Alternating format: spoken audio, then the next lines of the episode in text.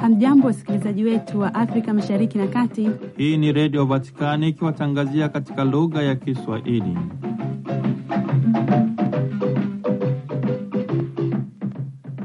Ni kwa mara nyingine tena, ndugu msikilizaji wetu wa redio Vatikani, ninakukaribisha kusikiliza yanayojiri ndani ya viunga hivi. Kwanza ni muhtasari wake.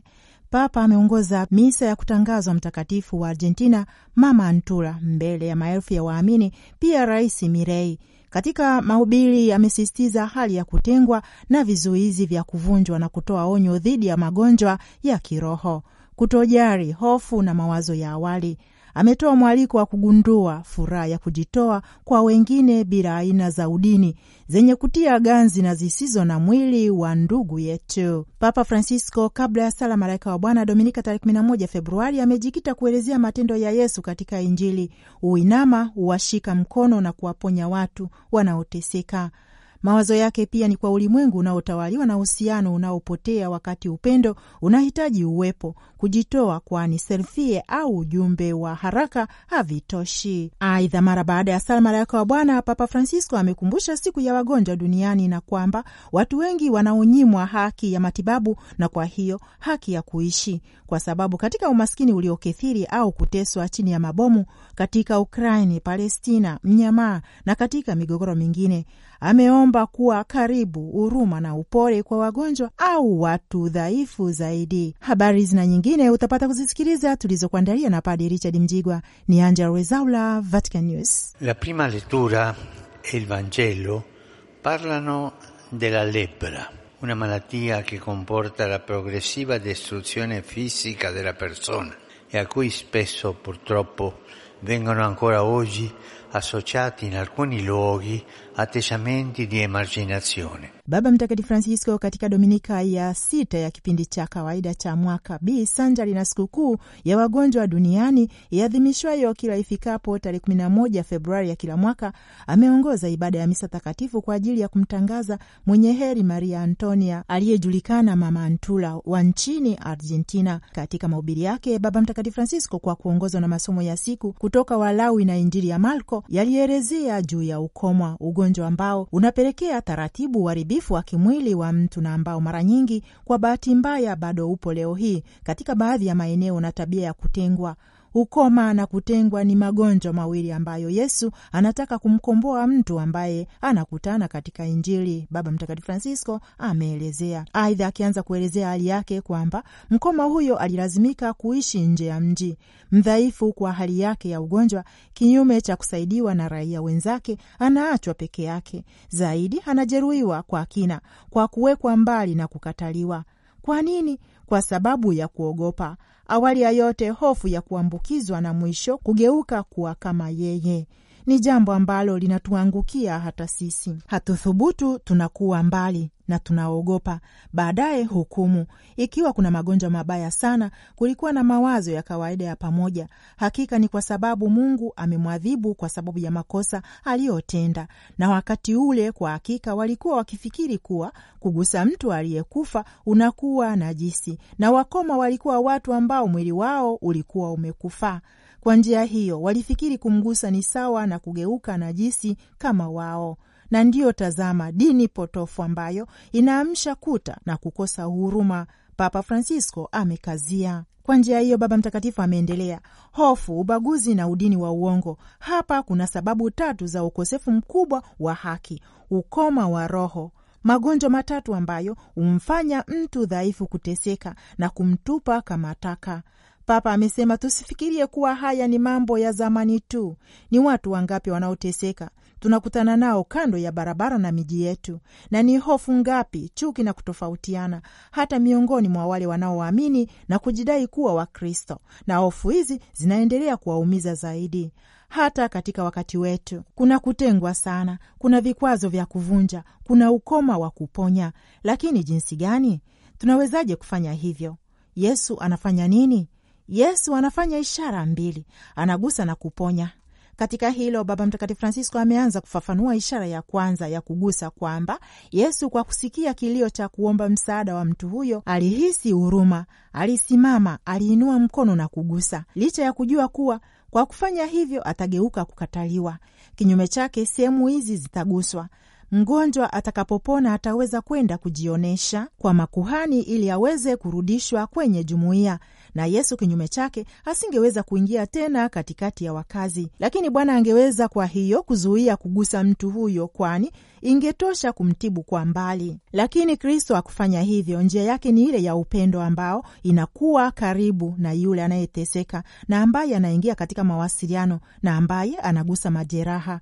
Mungu wetu hakubaki mbali huko mbinguni, lakini katika Yesu ambaye alijifanya mtu ili kugusa umaskini wetu, na mbele ya ukoma mbaya zaidi ule wa dhambi, hakusita kufa msalabani nje ya ukuta wa mji kwa kutupwa kama mdhambi, kwa kugusa hadi ndani ya ukweli wa ubinadamu wetu. Baba Mtakatifu ameongeza, mtakatifu mmoja aliandika kuwa alijifanya mkoma kwa ajili yetu, na sisi ambao tunapenda na kumfata Yesu tunajua kufanya hivyo kwa mguso wake. Sio rahisi na tunapaswa kukesha wakati katika moyo tunakumbana na hisia tofauti na kuwa karibu na kujifanya zawadi yake.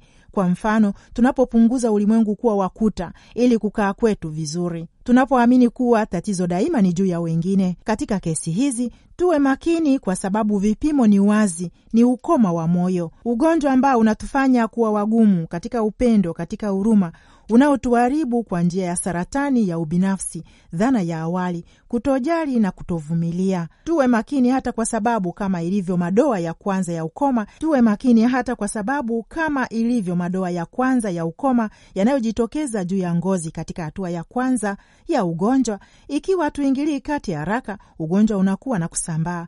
Mbele ya hatari hiyo na uwezekano wa roho yetu, tiba yake ni ipi?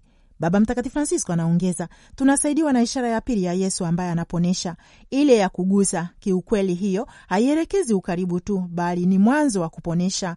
Ni kwa sababu ya kujiachia tuguswe na Yesu ambaye anatuponesha ndani ya moyo. Ikiwa tunaacha tuguswe naye katika sala, katika kuabudu, ikiwa tunamruhusu atende ndani mwetu kwa njia ya neno lake na sakramenti, mguso wake unatubadili kiukweli, unatutakasa na dhambi, unatukomboa dhidi ya kujifungia kwetu, unatubadili mbali na kile ambacho tungefanya peke yetu na kwa nguvu zetu.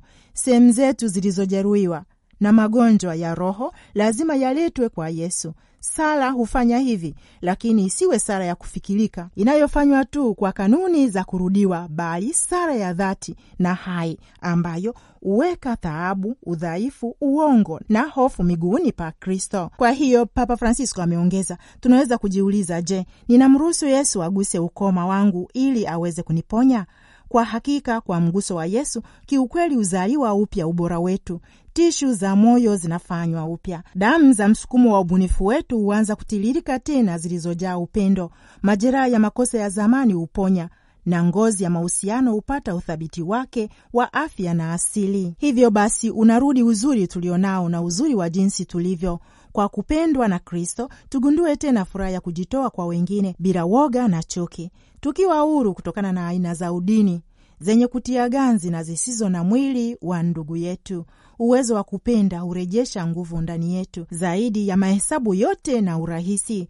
Kwa njia hiyo, kama vile ukurasa mzuri wa maandiko unavyosema, kutoka kwenye kile kilichoonekana kama bonde la mifupa iliyonyauka, miili iliyo hai inafufuka tena na watu waliookolewa, jumuiya za ndugu wanazaliwa upya.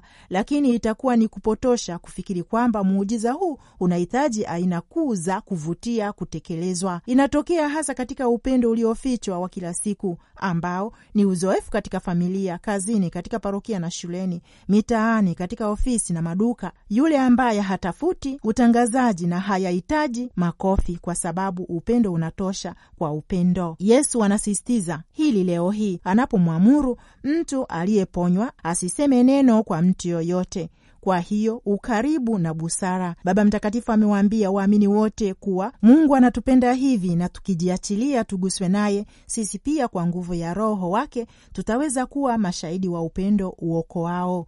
Baba Mtakatifu Francisco akigeukia sura ya mtakatifu mpya amesema, na leo hii tumfikirie Maria Antonia wa Mtakatifu Jose, mama Antura. Alikuwa msafiri wa roho. Alisafiri maelfu ya kilomita kwa miguu katika majangwa na barabara za hatari ili kumpeleka Mungu. Leo yeye kwetu sisi ni kielelezo cha ari na ujasiri wa kitume. Wakati Wajesuiti walipofukuzwa, Roho aliwasha ndani yake mwali wa kimisionari ulioegemezwa kwenye imani katika riziki na ustamilivu. Aliomba maombezi ya Mtakatifu Yosefu na ili asimchoshe sana, pia yale ya Mtakatifu Gaetano Thiene. Kwa sababu hiyo alianzisha ibada na picha yake ya kwanza ilifika Buenos Aires nchini Argentina katika karne ya kumi na nane. Shukurani kwa Mama Antula, mtakatifu huyu mwombezi wa majaliwa ya Mungu. Aliingia katika nyumba, vitongoji, usafiri na maduka, viwandani na mioyoni, ili kutoa maisha ya heshima kwa kazi, haki, mkate wa kila siku kwenye meza ya maskini. Leo hii tunaomba kwa Maria Antonia, Mtakatifu Maria Antonia wa amani wa Mtakatifu Yose atusaidie sana. Bwana atubariki sisi sote. Baba Mtakatifu Francisco alihitimisha. Cari fratelli e sorelle, buongiorno. Il Vangelo oggi ci presenta la guarigione di un lebroso. Mara baada ya misa takatifu katika kanisa kuu la Mtakatifu Petro mjini Vatikani kwa ajili ya kumtangaza Mtakatifu Maria Antonia wa Mtakatifu Yose mama Antura, Dominika tarehe 11 Februari 2024, Baba Mtakatifu kupitia dirisha la jumba la kitume mjini Vatikani ametoa tafakari yake kwa kujikita na Injili ya siku. Papa amesema Injili ya leo hii inawakilishwa uponeshwaji wa mkoma kwa mgonjwa aliyeomba. Yesu anajibu ndiyo, ninataka takasika. Anatamka sentensi moja rahisi ambayo inaweka haraka katika matendo. Kiukweli, mara moja ukoma ulitoweka na akapona. Natazama mtindo wa Yesu kwa anayeteseka, maneno machache na matendo ya dhati. Mara nyingi katika Injili tunaona tabia yake kwa anayeteseka, kama vile kipofu, kiwete na wengine wengi wahitaji. Daima anafanya hivyo, anaongea kidogo na mara moja hufuata matendo yake kwa vitendo. Anainama, anamshika mkono, anaponya. Hakalii kwenye hotuba au maswali, utaua na hisia yeye badala yake anaonyesha unyeti wa anayesikiliza kwa makini. Hutenda mara moja, ikiwezekana bila kuvutia umakini. Ni njia ya ajabu ya kupenda, na jinsi gani inakuwa vizuri kuifikiria na kujifananisha nayo. Tufikiri hata wakati inatokea kukutana na watu ambao wana tabia hiyo, kiasi katika maneno, lakini kwa matendo ya ukarimu, kusitasita kujionyesha, lakini wako tayari kujifanya kuwa muhimu ufanisi katika kusaidia kwa sababu wako tayari kusikiliza. Papa Francisco akiendelea amesema, inawezekana kujiuliza, unataka kunisaidia? Kama kusikia maneno ya Yesu, ndiyo ninataka, niko hapa kwa ajili yako. Uthabiti huu ni muhimu katika dunia kama ilivyo, na badala yake tusikilize jinsi neno la Mungu linavyotuchokoza. Ikiwa kaka au dada yu uchi na kukosa chakula cha kila siku, na mmoja wenu akaambiwa, nendeni kwa amani mkaote moto na kushiba, lakini msiwape yafaa nini kwa mwili? Yakobo sura ya pili aya kumi na tano na kumi na sita. Kwa hiyo upendo unahitaji uthabiti, uwepo mkutano, wakati nafasi iliyotolewa haiwezi kupunguzwa kwa maneno mazuri tu, picha kwenye skrini selfie ya muda mfupi au ujumbe wa haraka ni zana muhimu, lakini haitoshi kwa upendo, haziwezi kuchukua nafasi ya uwepo halisi. Kwa hiyo Baba Mtakatifu Francisco amesema tujiulize, je, ninajua jinsi ya kuwasikiliza watu? Je, ninapatikana kwa maombi yao mazuri, au ninatoa visingizio, kuahirisha mambo, kujificha nyuma ya maneno ya kufikirika na yasiyo na maana? Kwa hakika ni lini mara ya mwisho nilipokwenda kumtembelea mtu mpweke au mgonjwa, au kwamba nilibadilisha mipango yangu ili kukidhi mahitaji ya wale wanaoniomba msaada? Mama Maria kwa haraka katika kujali atusaidie kuwa tayari na thabiti katika upendo. Baba Mtakatifu Francisco amehitimisha. Oggi stata canonizzata Maria Antonia della Paz y Figueroa, una santa argentina. Un applauso alla nuova santa. Mara baada ya tafakari na sala malaika wa Bwana Dominika tarehe 11 Februari 2024, Baba Mtakatifu Francisco akiwa katika dirisha la jumba la kitume mjini Vatikani kwa kuwageukia waamini na maujaji waliokuwa katika uwanja wa Mtakatifu Petro amesema leo ametangazwa Mtakatifu Maria Antonia wa amani wa Figureo, mtakatifu wa Argentina. Tumpigie makofi mtakatifu mpya.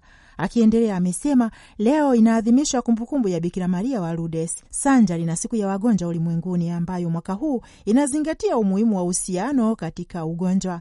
Jambo la kwanza tunalohitaji tunapokuwa wagonjwa ni ukaribu wa wapendwa wetu, wahudumu wa afya, na katika mioyo yetu ukaribu wa Mungu. Sote tunaitwa kuwa karibu na wale wanaoteseka, kuwatembelea wagonjwa kama Yesu anavyotufundisha katika Injili. Hii ndiyo sababu leo hii ninataka kuelezea ukaribu wangu na ule wa kanisa zima kwa wagonjwa wote au watu dhaifu zaidi. Tusisahau mtindo wa Mungu: ukaribu, huruma na upole. Baba Mtakatifu Francisco amesisitiza. Aidha amesema, lakini siku hii hatuwezi kupuuza ukweli kwamba kuna watu wengi leo hii ambao wamenyimwa haki ya kutunzwa na kwa hivyo haki ya kuishi. Ninawafikiria wale wanaoishi katika umaskini uliokithiri, lakini pia ninafikiria maeneo ya vita. Haki za kimsingi za binadamu zinakiukwa huko kila siku, haivumiliki. Kwa kuongezea, amesema tuombe kwa ajili ya Ukraini inayoteswa, kwa ajili ya Palestina na Israeli tusali kwa ajili ya mnyamaa na watu wote wanaoteswa na vita, Papa Francisco amesisitiza. Na kwa kuhitimisha, amewasalimia maujaji wote waliofika kuanzia na Warumi na kutoka nchi mbalimbali waliofika katika uwanja huo.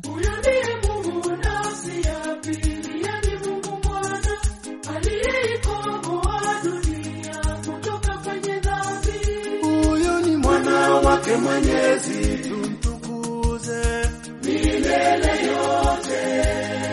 Ndugu msikilizaji, ikumbukwe katika ujumbe wa Baba Mtakatifu Francisco wa siku ya 32 ya wagonjwa duniani ambayo imeadhimishwa tarehe 11 Februari 2024 imeongozwa na kauli mbiu ya kifungu kitokacho sura ya pili ya kitabu cha Mwanzo: si vema kwa mwanadamu kuwa peke yake, tibu wagonjwa kwa kutunza mahusiano. Baba Mtakatifu Francisco katika ujumbe huu anabainisha kuwa inatufaa kusikiliza neno hilo la kibiblia tena, si vyema kwa mwanadamu kuwa peke yake. Mungu anatamka maneno hayo mwanzoni mwa kazi ya uumbaji, na hivyo anatufunulia maana ya kina ya mpango wake kwa ajili ya wanadamu, lakini kwa wakati huo huo jeraha la mauti la dhambi ambalo huletwa na kusababisha mashaka, mipasuko, migawanyiko na kwa hiyo kutengwa, na hata hivyo inaathiri mtu katika uhusiano wake wote na Mungu na yeye mwenyewe na wengine na kazi ya uumbaji. Kutengwa huku kunatufanya tupoteze maana ya kuwepo, kunaondoa furaha ya upendo na kutufanya tuwe na hali ya kukandamizwa ya upweke katika sehemu zote muhimu za maisha. Papa Francisco anakumbusha pia kielelezo cha Msamaria mwema kwa uwezo wake wa kupunguza mwendo wake na kuwa karibu na huruma ambayo kwayo hutuliza majeraha ya ndugu yake anayeteseka, na anakumbusha kwamba kwanza huduma tunayohitaji katika mgonjwa ni ukaribu uliojaa huruma na upole. Kwa sababu hiyo, kumtunza mgonjwa kunamaanisha kwanza kabisa kutunza mahusiano hayo Mungu na wengine, familia, marafiki, wafanyakazi wa afya na kazi ya uumbaji, vilevile na sisi wenyewe. Kwa hiyo tumeitwa kuchukua mtazamo wa Yesu, ule wa huruma. Tuwajali wale wanaoteseka na wako peke yao, labda waliotengwa na kutupwa, kwa upendo wa pande zote anaotupatia Kristo Bwana katika sala, hasa katika Ekaristi, na tunaponya majeraha ya upweke na kutengwa.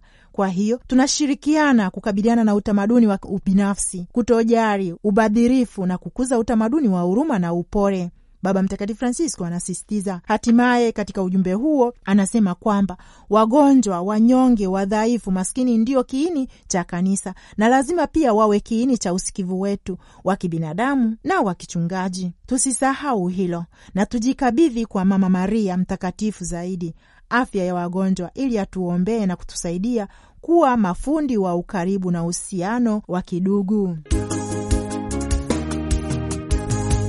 katika siku yake ya mwisho wa safari nchini Sudani Kusini aliyoianza tarehe 2 hadi 9 Februari 2024 Kardinali Michael Chan, mwenyekiti wa Baraza la Kipapa la kuhamasisha huduma ya maendeleo fungamani ya binadamu, Ijumaa Februari 9 alibariki mtumbi kwa ajili ya wahamiaji na wakimbizi wote wanaolazimika kuvuka mto Nile nchini Sudani Kusini. Mtumbwi huo umepewa jina la Josephine Bakita kama mtakatifu kutoka Darfur, Sudani Kusini, ambaye alikuwa mtumwa na anayeheshimiwa kama mlinzi wa waathiriwa wote wa utumwa wa zamani na wa mamboleo. Kwa hiyo Caritas eneo itakuwa na jukumu la kuutumia mtumbwi huo wa mbao na chuma kuwasafirisha wahamiaji na wakimbizi kutoka nchi jirani ya Sudani iliyoharibiwa na mzozo wa miezi kumi iliyopita ambao umesababisha dharura ya kibinadamu ya idadi kubwa ya watu milioni 25 kulingana na takwimu za Umoja wa Mataifa na ambao wanahitaji msaada na ulinzi. Kwa hiyo mtumbwi huo utasaidia watu wanaokimbia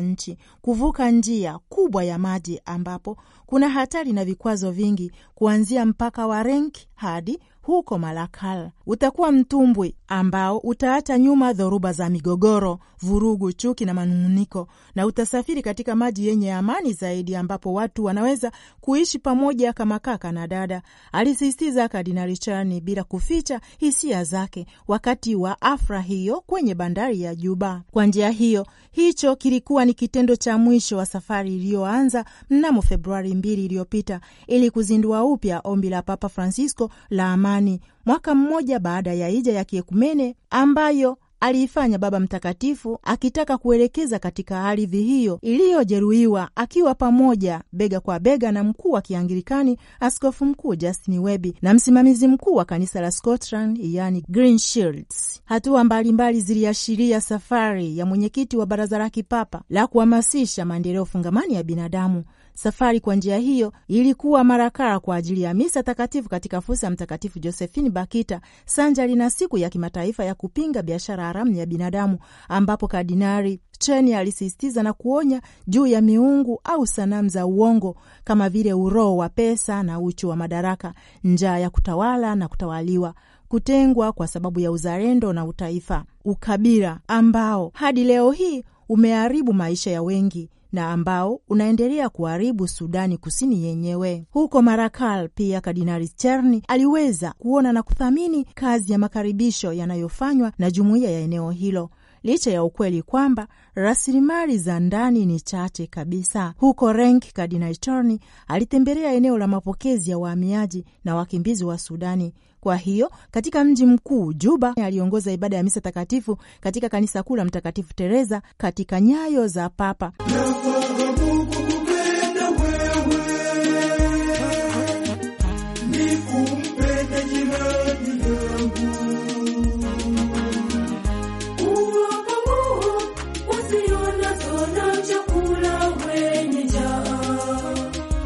Ndugu msikilizaji wa redio Vatikani, kuna maswali mengi ambayo mwanadamu anajiuliza katika safari ya maisha yake hapa duniani, lakini anashindwa kupata majibu mwafaka, kwani majibu makini yanafumbatwa katika fumbo la Mwenyezi Mungu.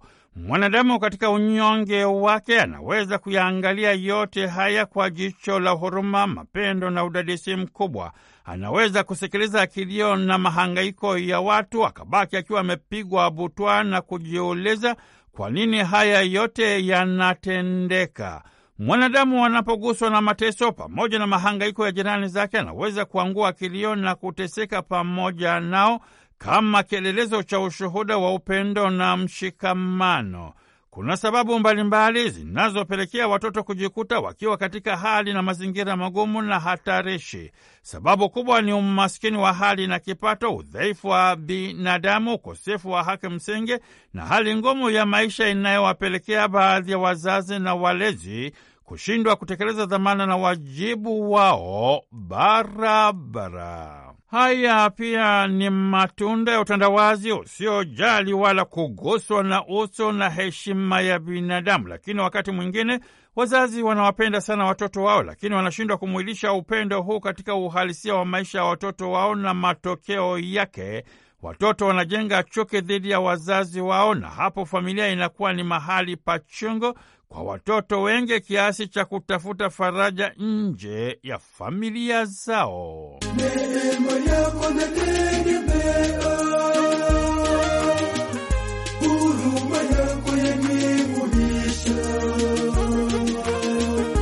Ndugu msikilizaji wa redio Vatikani, Baba Mtakatifu Francisco Jumamosi tarehe tatu Februari mwaka elfu mbili na ishirini na nne amepiga simu na kuzungumza mubashara na Sista Paizi aliyekwenda nchini Haiti kama mtawa wa shirika la masisa wa upendo na hivyo kufunga nadhiri zake za daima kunako mwaka elfu moja mia tisa na kenda. Katika maisha na wito wake alihisi kuitwa kuwahudumia watoto waliokuwa wanaishi katika mazingira magumu na hatarishi, jambo alilolitekeleza kunako mwaka elfu mbili na kumi na saba. Aliwaacha wamisionari wa upendo na kuanzisha familia ya Kizito, jumuiya mpya iliyopewa jina la Kumbukumbu ya Shuhuda wa Imani, aliyesadaka maisha yake katika kipindi cha miaka kumi na nne nchini Uganda. Tarehe tatu Juni mwaka elfu mbili na kumi na nane familia ya Kizito ilipewa kibali kutoka kwa askofu mkuu wa jimbo kuu la Port-au-Prince nchini Haiti kama shirika la kitawa na kwamba jumuiya hii ilikuwa chini ya mamlaka ya kijimbo. Jumuiya ya Kizito inawahudumia watoto elfu mbili na mia tano kituoni kwao. Sista Paizi katika mahojiano maalum na Redio Vatikani, Vatikani News, anakiri kushangazwa sana alipopokea simu kutoka kwa Baba Mtakatifu Francisco, huku akimtumia ujumbe wa kumtia shime kusonga mbele kwa ari na moyo mkuu katika huduma kwa watoto wanaoishi katika mazingira magumu na hatarishi nchini Haiti. Baba Mtakatifu amewahakikishia sala na sadaka yake katika maisha na utume wake miongoni mwa watoto wanaoishi katika mazingira magumu na hatarishi. Sista Paisie anasema amewashirikisha wanajumuiya na timu anayofanya nayo kazi ujumbe kutoka kwa Baba Mtakatifu Francisco, jambo ambalo limeibua furaha na matumaini makubwa kwa watoto wa Haiti wanaoishi katika mazingira magumu na hatarishi. Sista Paezia anatekeleza utume wake kati ya makundi ya wahalifu wa kitaifa na kimataifa yanayotishia usalama wa maisha ya watu, hali inayoongeza umaskini, ujinga na maradhi. Leo hii kuna watu wanaolala barabarani, hali ya maisha ambayo hapo awali haikuwepo. Watu wanaona na kutembea na kifo machoni pao. Ndugu msikilizaji wa redio Vatikani, kukunogeshea taarifa za Sisa Paisi anayefanya utume wake miongoni mwa watoto wanaoishi katika mazingira magumu na hatarishi huko nchini Haiti, kama kawa ni mtoto wa mkulima, Padre Richard Mjigwa. Yesu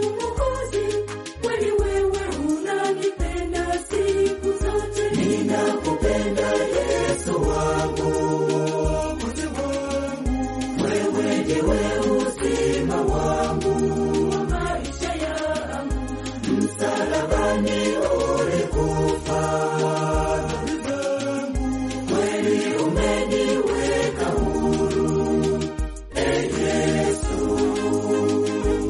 Namnamna mpendwa msikilizaji wa redio Vatikani, tukiwa katika sikukuu ya Bikira Maria wa Lourdes sambamba na siku ya wagonjwa duniani, hatuna budi kuendelea kuwaombea wagonjwa wote, kuanzia walio nyumbani, mahospitali na sehemu zozote zile ambazo zinawatunza wagonjwa hao, na zaidi kuwaombea kwa mama yetu Bikira Maria wa Lourdes. Kwa niaba ya Padre Richard Mjigwa ni Angella Rwezaura akikuaga. Tumsifu Yesu Kristo, Laudetur Yesus Kristus. aliyetenda miujiza Yesu Kristo ni Bwana, mwana wa Mungu aliye juu, ndiye Kristo Bwana, naye msifu kwa nyimbo ni nani? Ndiye mfalme wetu, huyo ni mwana wake Mwenyezi, tumtukuze milele yote.